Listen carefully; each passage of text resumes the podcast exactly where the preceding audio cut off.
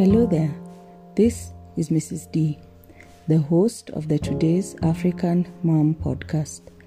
I am a counseling psychologist and fertility awareness educator who is passionate about working with women, specifically teaching them about how to manage both their reproductive and overall health using fertility awareness.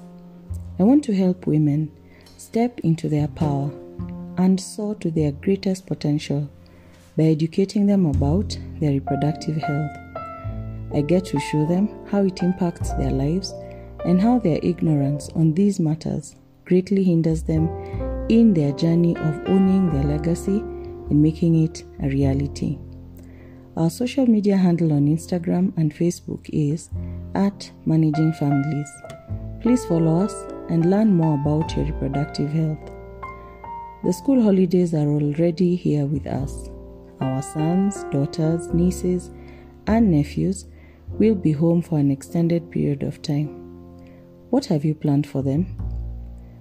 Managing Families will be holding both virtual and in person preteen and teen all about puberty sessions for girls over this holiday. The girls have to be between the ages of 10 to 14 years.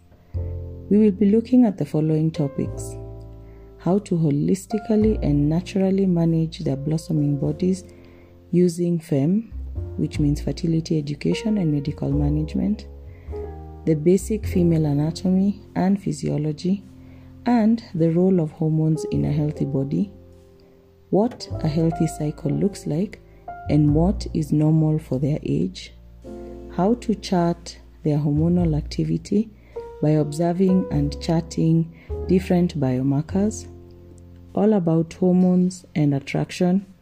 Finally, healthy habits that can impact development in puberty. Isn't this the kind of session that you would want your daughter or niece in? A session that is given by the trusted, authentic, internationally accredited fertility awareness professional on matters to do with fertility and puberty, then register so that we can add you to the mailing list and give you more information on how to book your girl's spot. We have limited slots for the in person sessions, so please book early. Find all the links mentioned in the show description. Today, I want to talk about the last 33 things out of the 65 things that I have learned from and about Ghana. As I said last time, my views and bias are specifically from my experience in Kumasi, which primarily has the Akan uh, people, of which the Ashanti people are one of them. So here we go. So, number 33 was the Akans have a matrilineal system of inheritance. They speak Twi, speaking one language which unites all the Akan people. The Ashantis are the most dominant of the Akans. They have kings, and only the Queen Mother can rebuke the king. The Queen Mother's role is integral in the decision making within the kingdom. If the king dies, then the Queen Mother is the one to appoint the king's successor. The Ashantis are the most industrious, boastful, by showing off a lot, and most aggressive in trade. The Ashantis didn't like going to school earlier on, but now many of them are very educated and speak English. The Ashantis are the only tribe that have kings all the rest have chiefs. The Ashantis had the concept of a supreme being and would use nature, especially the kum tree, by, and they used to try to, to connect with the creator of the nature. Kumase means resting under the kum tree. Ase means under. 44. The British fought the Ashantis for the Golden Stool. The British won the fight and were meant to get the Golden Stool as part of their treaty agreement. But the Ashanti Kingdom were wise and they made a fake golden stool. They took a copper stool and painted it with gold. The British were deceived and returned the fake stool, but were still unable to go back on their word that they had committed to in the signed treaty. Kente cloth is traditionally hand woven by the Ashanti and Ewe male weavers. It takes anywhere from three days to six months to make an outfit, depending on the design of the outfit. Of course, even with the cost, it increases in terms of cost. So, the kind of cloth that a king would wear would be very different from the common person on the street. According to Kente's cloth tradition, the black weave represents Africa, the red represents the blood of the nation's forefathers, the yellow represents gold, and the green represents fertile land. I found that the language of the soul transla- that transcends all language barriers. I was able to listen. I was able to listen to a speech in Twi, and because of the passion of the speaker, her message reached my soul, and we connected, even if she spoke a different language from me.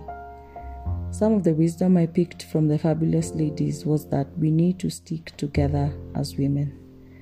51. As women, we need to embrace the concept of unity.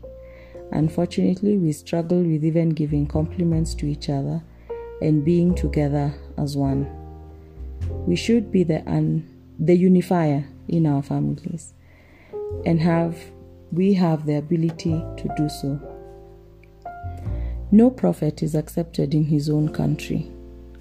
I got on my first billboard all the way in Kumasi, Ghana, as an international speaker. 54. Be authentically and apologetically you. Conforming into a pretzel to suit everyone else's needs and not yours will do you no good. As women, we need to encourage each other and rise together. 56.